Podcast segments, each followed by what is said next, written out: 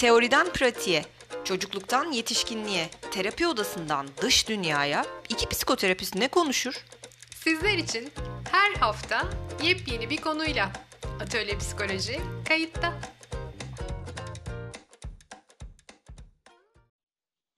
Merhaba sevgili dinleyicilerimiz. Merhaba Aslı'cığım nasılsın? İyiyim Derya'cığım sen nasılsın? Çok teşekkür ederim. Ben de iyiyim. O geçen e, hafta haset ettiğim dinleyicilerimiz gibi ben de biraz İstanbul'dan uzaklaşmış durumdayım. Keyfim yerinde. Harika, harika. Daha da iyi olsun.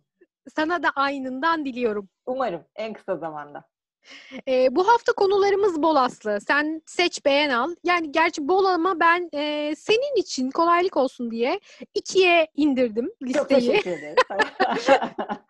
İki tane önemli konu var. Bize gelen sorular da e, biraz e, bunlarla ilgili e, oldu bu hafta boyunca.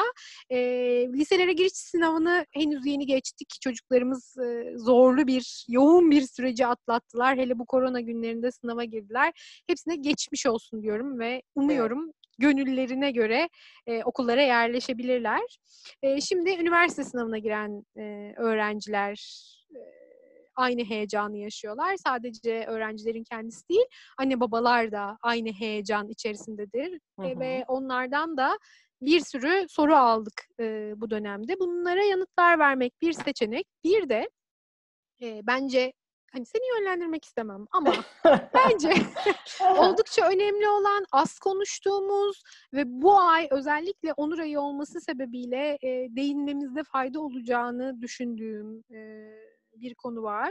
E, LGBTİ bireyler ve aileleri çocuklarına bu aileler nasıl destek verebilirler, sağlıklı ilişkilerini nasıl koruyabilirler, bununla ilgili bir çift kelam etmek iyi olur gibi geliyor bana. Hangisini istersin buyur. Valla seçimi bana bırakmaktaki nezaketin için gerçekten çok teşekkür ediyorum Derya'cığım. E, ben tercihimi evet ikinciden yana kullanacağım. E, çünkü hem dediğin gibi Onur ayı nedeniyle tam zamanı e, daha görünür ve konuşulur e, oluyor. Hem de açıkçası bence diğer konulara nazaran hakkında daha az konuşulan bir konu üzerine iki ruh sağlığı profesyoneli olarak işte naçizane 3-5 kelam edelim isterim. Ben öncelikle bir takım kavramları her ne kadar bilindiğini düşünüyor olsak da tanımlamanın önemli olduğunu düşünüyorum bu podcast'in başında. E, LGBTİ derken e, lezbiyen, gay, biseksüel, trans ve interseks bireyleri kastediyoruz. E, dolayısıyla aslında e, iki tane şeyden bahsediyoruz. Hem cinsiyet kimliğini e, hem de e, cinsel yönelimi kapsayan bir çatı bu bahsettiğimiz şey. E, ve bu dolayısıyla da aslında gerçekten de oldukça fazla şeyi e, kapsıyor, içinde çok şey barındırıyor e, diyebiliriz. Şimdi doğumda sahip olduğumuz yani doğar doğmaz e, işte doktor bize baktığında e, hangi cinsel organlara e, sahipsek e, orada e, bize atanan bir cinsiyet var. Kız ya da oğlan. Yani işte vulva ve bir vajinamız varsa bize kız diyorlar. E, penis ve testislerimiz varsa bize oğlan diyorlar.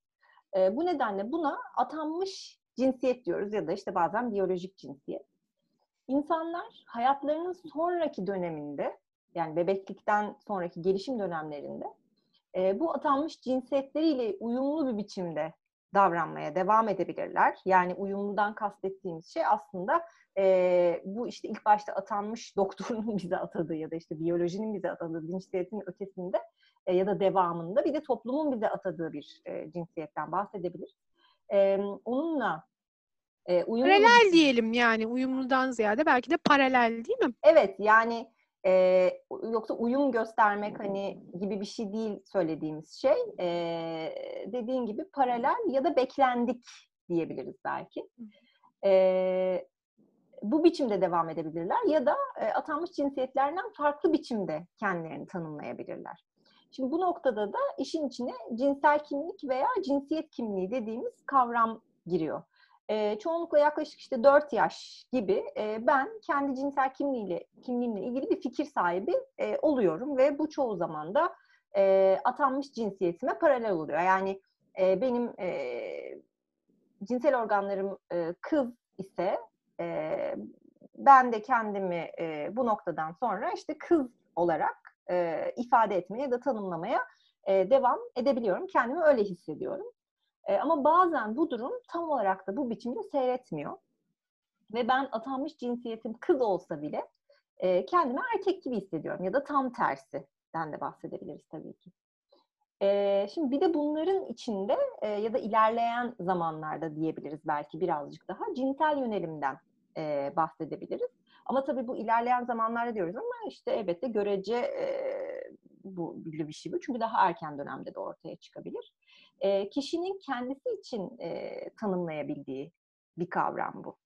E, çünkü e, bu aslında cinsel partner seçimiyle ilgili bir kavram. Eğer ben karşı cinsi cinsel partner olarak çekici buluyorsam, e, heteroseksüel, kendi cinsiyetten, cinsiyetinden birini cinsel partner olarak, eş olarak e, çekici buluyorsam e, ve seçiyorsam eşcinsel, her iki seçi, e, cinsiyeti de seçebiliyorsam e, biseksüellikten bahsediyoruz ya da bununla ilgili tanımlar yapabiliyoruz. Tabii bu arada biz hani çok iyice karışıklığa sebep olmak, olmak için burada başka bir sürü e, özellikle de e, belki son dönemlerde e, yapılan başka bir sürü tanımlamalar var ama hani burada kalmak belki en azından hani burayı daha derin anlatmak için daha iyi bir fikir gibi geliyor bana. E, elbette ki e, özellikle son yıllarda LGBTİ hareketinin daha görünür olması e, hem pratik hem de kuramsal olarak tartışmaların daha yapılabilir olmasına imkan tanıdı. E, ve tüm bu çizdiğimiz çerçeveden çok daha geniş, işte sınırları bu kadar net olmayan, daha geniş bir e, çerçeveden bahsetmek de mümkün. Az önce söylediğim şeyden e, hareketle. Diğer yandan e, tüm bu tırnak içinde norm dışı yani o her neyse e, konularda olduğu gibi bu konuda da e, elbette ki bir sürü zorluktan, bir sürü eleştiriden ve e, zaman zaman şiddetten e, bahsetmek mümkün öyle değil mi? Ne dersin? Evet bu yapmış olduğun tanımları anlamak çok önemli aslında. Çünkü e, yani cinsiyetle ilgili kavramlar söz konusu olduğunda böyle bir tek tip düşünme eğilimindeyiz. Mesela daha en başında erkek ya da kadın olarak dünyaya gelinir sanıyoruz. Yani biyolojik cinsiyetle ilgili iki kategori içerisinde bireyi tanımlıyoruz. E, aslında bu yani sadece esmer ya da sarışın olarak doğulur zannetmek gibi bir şey. Hmm. Halbuki dünyada kızıl saçlı doğan insan kadar interseks kişi var. Milyonlarca demek bu. Hı hı. E, interseks demek cinsel organları, eşey bezleri, hormonları, kromozomları ve üreme organlarını da etkileyen doğal bir farklılık. Yani doğuştan itibaren bu görünür de olabilir e, kişide ergenlik çağında ortaya çıkabilir. Kişi için bile şaşırtıcı olabilir. Yani e, erkek bedeninde olduğunu düşünebilir ve ergenlikle beraber e, menstruasyon başlayabilir ve e, bu düşünün hani bir birey için ne kadar korkutucu bir şey olabileceğini bir anda. E, ya da hiç fiziksel görünürlüğü olmayabilir. Yani e, farkına varmayabilir ve e, uzun vadede ne bileyim bir e, doktor kontrolü esnasında bununla ilgili bir şeyle karşılaşabilir. E, ve bu düzeltilmesi gereken bir seçim yapıp kabul gören bir tanımla kişinin hayatını devam ettirmesi gereken bir durum da değil. Yani e, aileler mesela çok erken dönemde doğuştan itibaren bununla ilgili bir e, bir şey fark ettiklerinde çocukların interseks olduğunu bir seçim yapıp e, çocuklarının e, kız ya da erkek olarak hayatlarına devam edebilecekleri bir karar verebiliyorlar. Aslında böyle bir kararın verilmesini gerektiren bir durum da değildir bu.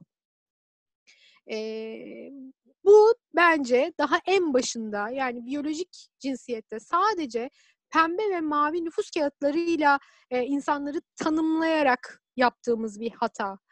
3-6 yaş aralığında çocuğun cinsiyet kimliği tanımlanır hale geliyor ve o zaman işler daha da karışıyor. Bu çünkü ondan daha da başka bir e, mevzu. E, orada da cins, cinsiyet kimliğiyle cinsiyet ifadesi aslında birbirine karışmaya başlayan şey. E, cinsiyet kimliği kişinin kafasının içinde kendini ne olarak tanımladığı ve bunun ifadesi de yine kimliğinden bağımsız olarak daha maskülen ya da feminen bir yelpaze içerisinde herhangi bir noktada olabilir. Yani biz daha maskülen kadınlar ve erkekler, feminen kadınlar ve erkekler de görebiliyoruz. giyiminiz, davranış biçiminiz, kendinizi nasıl hissettiğiniz sıfır bir gibi bir kavram değil. Hı hı. Yani o e, az önce de dediğim gibi bir e, boylam, boyutsal düşünülmesi gereken bir şey ve o boyutun herhangi bir yerinde olabilirsiniz. Tabii ortasında Delik- da olabilirsiniz. Yani Tabii. e, illa bir uçta da olmak zorunda değilsiniz. Her iki tarafa da eşit mesafede de olabilirsiniz bir yandan da. Evet ve süreç içerisinde de değişebilir. Yani Hı hı. hayatınızın bir dönümünü, bölümünü daha eee, böyle bir erkek çocuğu gibi hani bir eee, kız olarak erkek çocuğu gibi geçirebilirsiniz ama daha ilerleyen eee, dönemde daha feminen eee, olabilirsiniz. Yani o eee, yaşadıklarınızla kendinizi tanımlayış biçiminizle kimliğinizi, benliğinizi oluşturdukça değişebilen bir şey olabilir. Yani kız ya da erkek olmak gibi bir şey değil e, kendini ifade ediş biçimi. E, bu kısım çok önemli. E, bu da az önce, e, şimdi geliyoruz cinsel yönelime, yani fiziksel ve romantik anlamda da kimlerden etkilendiğimize e, dönecek olursak, senin de bahsettiğin gibi işte heteroseksüel, homoseksüel ya da biseksüel e, olabiliriz. Ve bu tanımları tekrar tekrar yapıyoruz çünkü doğru anlaşılması, damgalanmaması, görünür olan ve olmayan, tercih seçim olan ve olmayanın kavranması çok önemli. Yani birey oturup kız mıyım erkek miyim diye bir seçim yapmıyor. Hı hı. Ya da ay bir dakika ya bir de işte e, kadınlardan mı hoşlansam bir de onu denesem gibi bir seçim yapmıyor aslında. Hı hı. Hani kendi açınızdan her neyse cinsel yöneliminiz bir durup düşünmek lazım. İşte eee, diyelim ki heteroseksüel bir bireysiniz ve karşı cinsten hoşlanıyorsunuz. Ya birdenbire bir kadınla da bir deneyeyim bakayım hoşlanacak mıyım? Öyle bir şey değil. Hı hı. Yani o, o oradaki bir seçimden bahsetmiyoruz. Eee, daha çok eee, çocuklukta cinsiyete ilişkin tüm bu kavramlar bir bir ifade bulmaya başlayınca, görünür olunca zorluklar da başlıyor.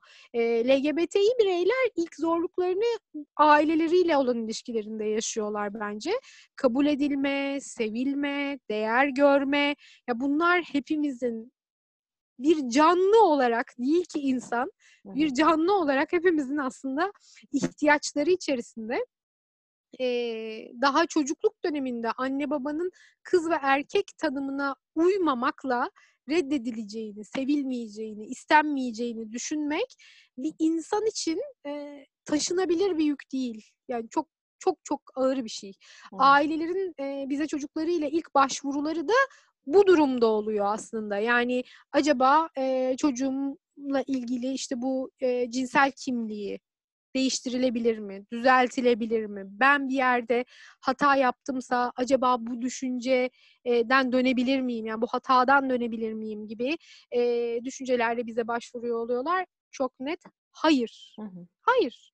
Eee, vakti zamanında işte erkek bebek beklerken kız bebek dünyaya getirdiği için eziyet gören kadınlar gibi hem kendi kendilerine hem de çocuklarına eziyet ediyorlar aslında.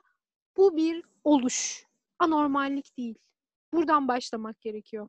Ya Derya bu söylediğinin çok çok önemli ve elbette de çok kıymetli olduğunu e, düşünüyorum ve bence e, insanların bu ve benzeri şeyleri yani başka alanlarda da böyle şeylerden bahsedebiliriz sadece e, cinsel kimlik ve cinsel yönelim alanlarında değil. E, ruh sağlığı e, alanında çalışanlardan duymalarının da çok kıymetli olduğunu düşünüyorum. E, ve üzerine basa basa tekrar söylüyoruz. Cinsel kimlik ve yönelimin beklenenden yani bak normalden bahsetmiyorum. Hani normal, anormal gibi tar- ta- tanımlama üzerinden söylemiyorum bunu. Beklenenden farklı olması bir hastalık, düzeltilmesi gereken bir şey değil. Ee, bir çeşitlilik senin de dediğin gibi yani belki böyle yüzlerce e, oluş biçiminden bir tanesi. Ee, evet geçmişte eşcinsellik ve trans kimliği hastalık olarak kabul ediyordu, e, ediliyordu. Psikiyatrik e, tanılar için e, el kitabı olan e, DSM'de de yer aldı bir dönem. E, ama 1973 senesinde e, bu kitaptan çıkarıldı ve diyebiliriz ki aslında bir yanlıştan e, dönüldü. E, kaldı ki Orta Çağ'da da e, özellikle kadın kimliğiyle var olan, işte otoriteye baş kaldıran, e, yalnız yaşayan, hani bir erkeğin e,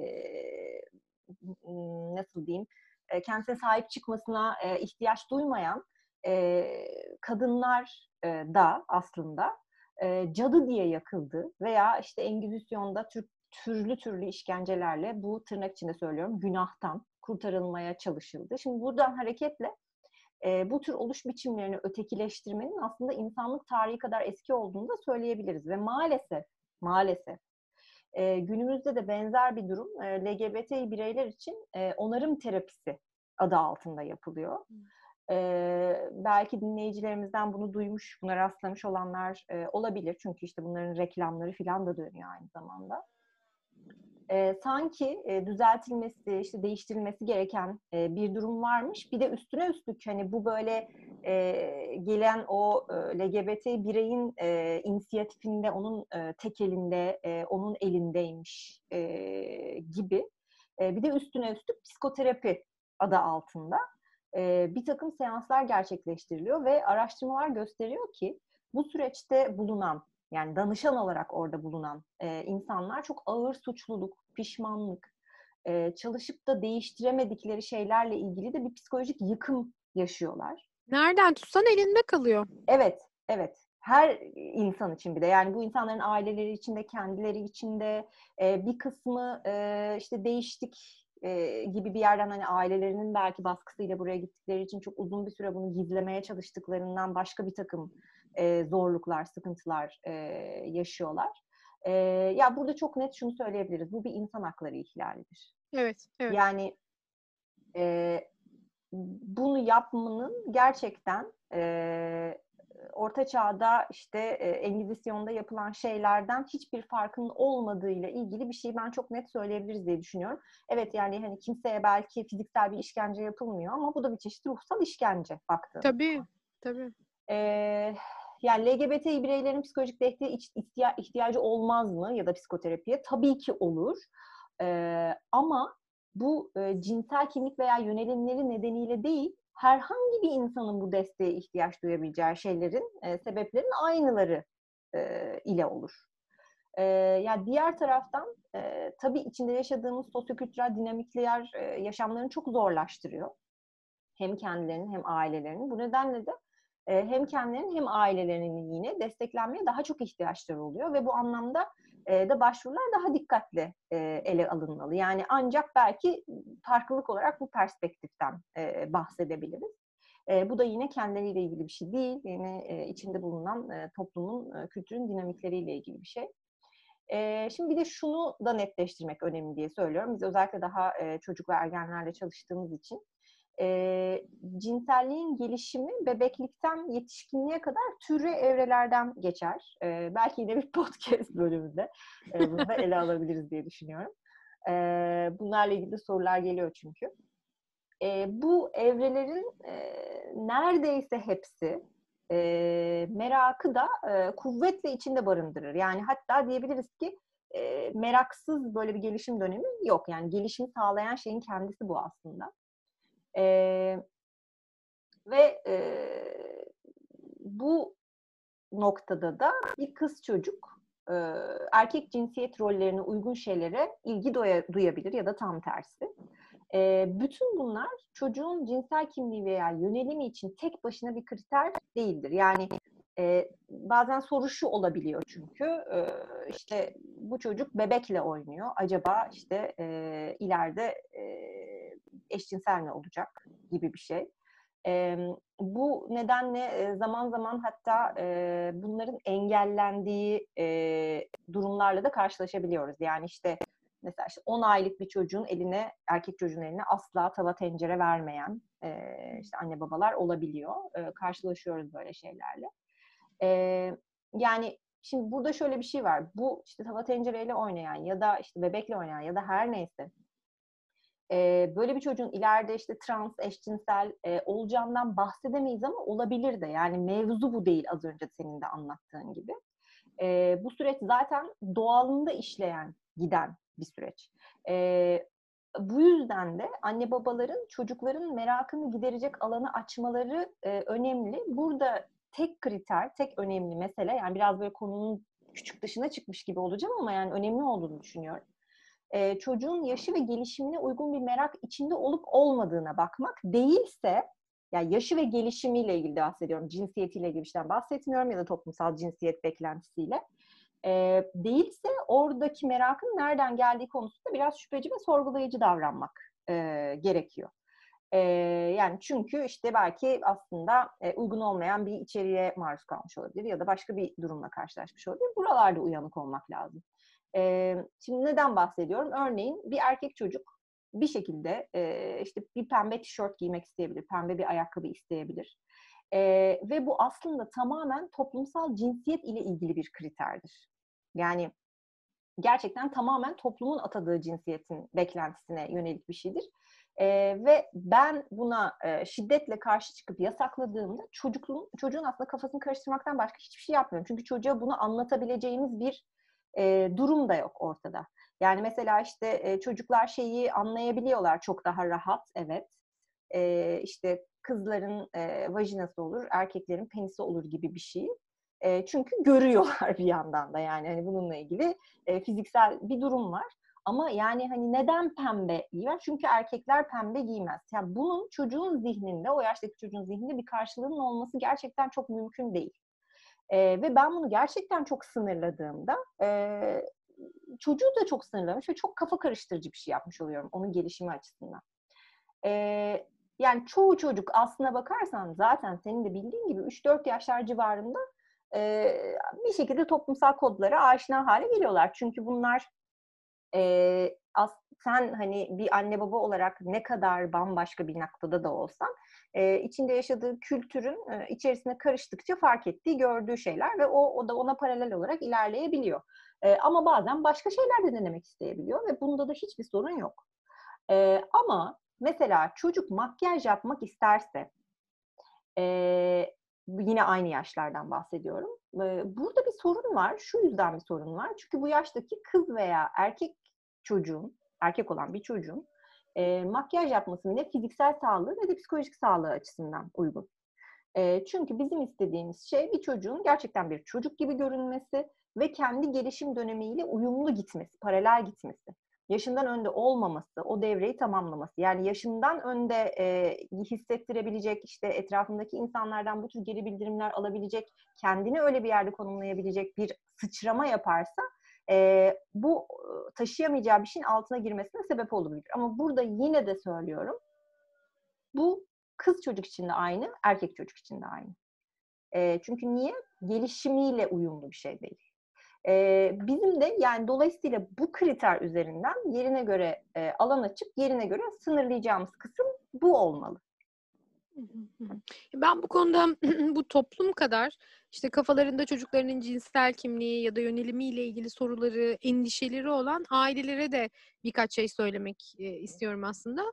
Genellikle çünkü aileler bize çocukları henüz okul öncesi dönemdeyken okuldan aldıkları geri bildirimlerle yani bizim onlara net bir yanıt vermemizi isteyerek gelebiliyorlar. Ee, işte okulda kız çocuğunun daha çok erkeklerle işte yok e, futbol oynuyor, arabalarla oynuyor ya da e, erkek çocuğu için de tam tersi olabiliyor. Hep kız çocuklarla oynamak istiyor, evcilik oynamak istiyor, işte anne rolünü alıyor e, gibi hani okuldan aldıkları geri bildirimle geliyorlar. Yani bunun aslında bir geri bildirim e, meselesi olması hmm. bile belki de oturup üzerinde düşünülmesi, hmm. konuşulması e, gereken bir mesele. Yani olabilir durabiliyor olmalıyız. Eğer okulda size böyle ah, gözlerini açarak ve burada endişelenecek bir şey var gibi geliyorsa zaten hani bir, bir durup e, o okulu da düşünelim.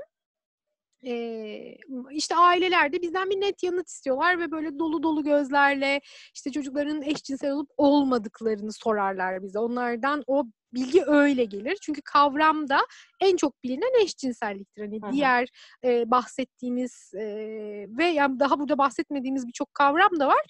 Onlarla ilgili ailelerin kafasında çok fazla bilgi olmaz.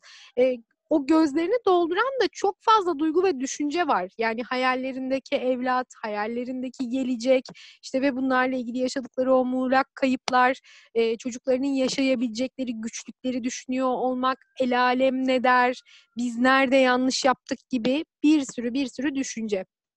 Ve bizler onlara birçok zaman o duymak istedikleri net yanıtı veremeyebiliriz.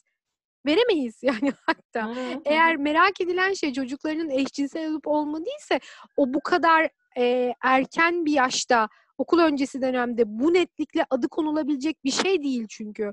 Bunu çocuk kendi hissedebilir.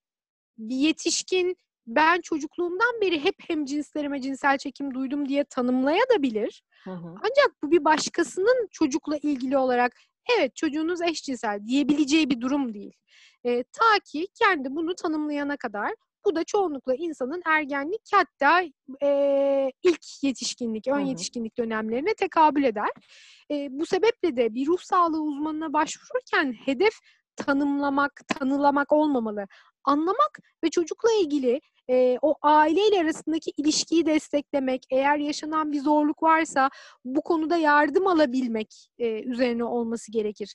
Aileler yaşadıklarını kabul ve destekleme sürecinde aslında en çok benzer geçmişleri olan ailelerle kurdukları ilişkiden e, fayda sağlıyorlar. İşte Listak gibi e, LGBTİ aileleri ve yakınlarını bir araya getiren dernekler var ve çok kıymetli işler yapıyorlar.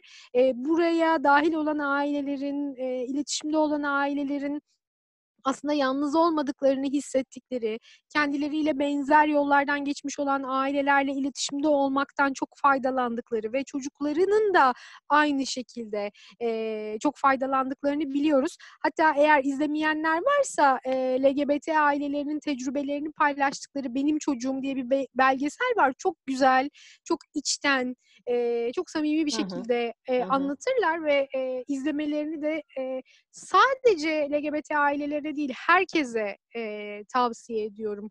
Çünkü bugün e, LGBTİ bireyler bir zorluk yaşıyorsa, aileleri bir zorluk yaşıyorsa bunun sebebi e, bu LGBTİ o grubun içerisinde kendi tanımlamayanlar çoğunlukla da. Yani hı. oradaki ön yargılar, kalıp yargılar, oradaki e, bir sürü e, insanların haklarını gasp eden durumla ilgili. O yüzden de herkesin bu konuda bilgilenmesi çok önemli. Zaten kaygı da çoğunlukla o bilinmezlik, belirsizlik, kontrolün kaybı e, düşüncelerine eklenmiş olarak bir paket olarak geliyor. E, insan bu durumlarda önce felaket senaryoları yazma eğiliminde oluyor ve bilmeye başladıkça da, öğrenmeye başladıkça da korku yavaş yavaş azalıyor. E, başka ailelerin yaşadığı süreçleri bilmek, reddetme sürecinden çıkarıp çocuklarına el uzatabilmelerini, onun yanında e, olabilmelerinde büyük bir rol e, oynuyor bence. Hı hı. E, yani tekrar altını çizerek söylüyorum, LGBT bireyler en çok özellikle aileleri tarafından reddedileceklerini düşündükleri için açılmakta, e, kendi kimliklerini paylaşmakta zorluk yaşıyorlar. Çok uzun süre gizlemek, saklamak zorunda kalıyorlar. Yani bu bir sürgün, bu bir hapishane hayatı e, bu insanlar için. Kendin olamamak, kendi varlığını ortaya koyamamak, gizlenmek, saklanmak, yakalanma korkusuyla yaşamak. Ya bunun herhangi bir konuda size yaşatıldığını düşünün. Bu çok zorlayıcı bir şey.